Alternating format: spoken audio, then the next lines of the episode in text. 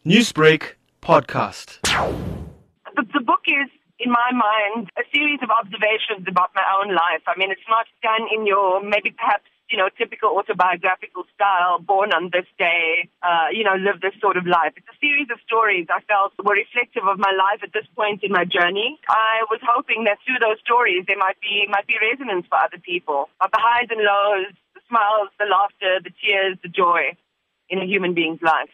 Now, in this book, you highlight the encounters with former South African President Thabo Mbeki, President Jacob Zuma, and Queen of Talk Oprah Winfrey. Tell me, what would be some of the notable similarities prevalent uh, in these high ranking individuals? What unifies us all is that we're you know, be part of a common experience. We live, we wake up, we have responsibilities that we either deliberately take on or that are thrust onto us during the course of our, our lives. Some of us are leaders, some of us create new stories and new ways of being in the world which are inspirational to other people. And I think for me, my observation between those who occupy high office or who are really, you know, overly exposed or exposed quite prominently in our society ultimately they go through the same challenges that we all do. How do we make the best of our lives?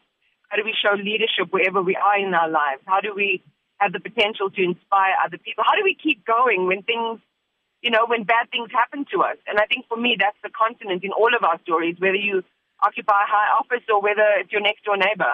How would you inspire individuals through your book in terms of striving for what they believe in? Through the stories of all of us, no matter how bad things get. That the, my one observation, especially for, for women in our country and in our society, is that women have always struggled. Women have always been a kind of underrated group. Yet we raise families, we raise societies. I'm hoping that in, in, in seeing that even when times got really tough for me, times when I thought of suicide, times when I really thought about giving up, that it was always that common desire or, or, or that, that will to survive, that defiance that always pulled in my life, pulled me through, and also pulled people, women in my community through. Newsbreak, Lotus FM, powered by SABC News.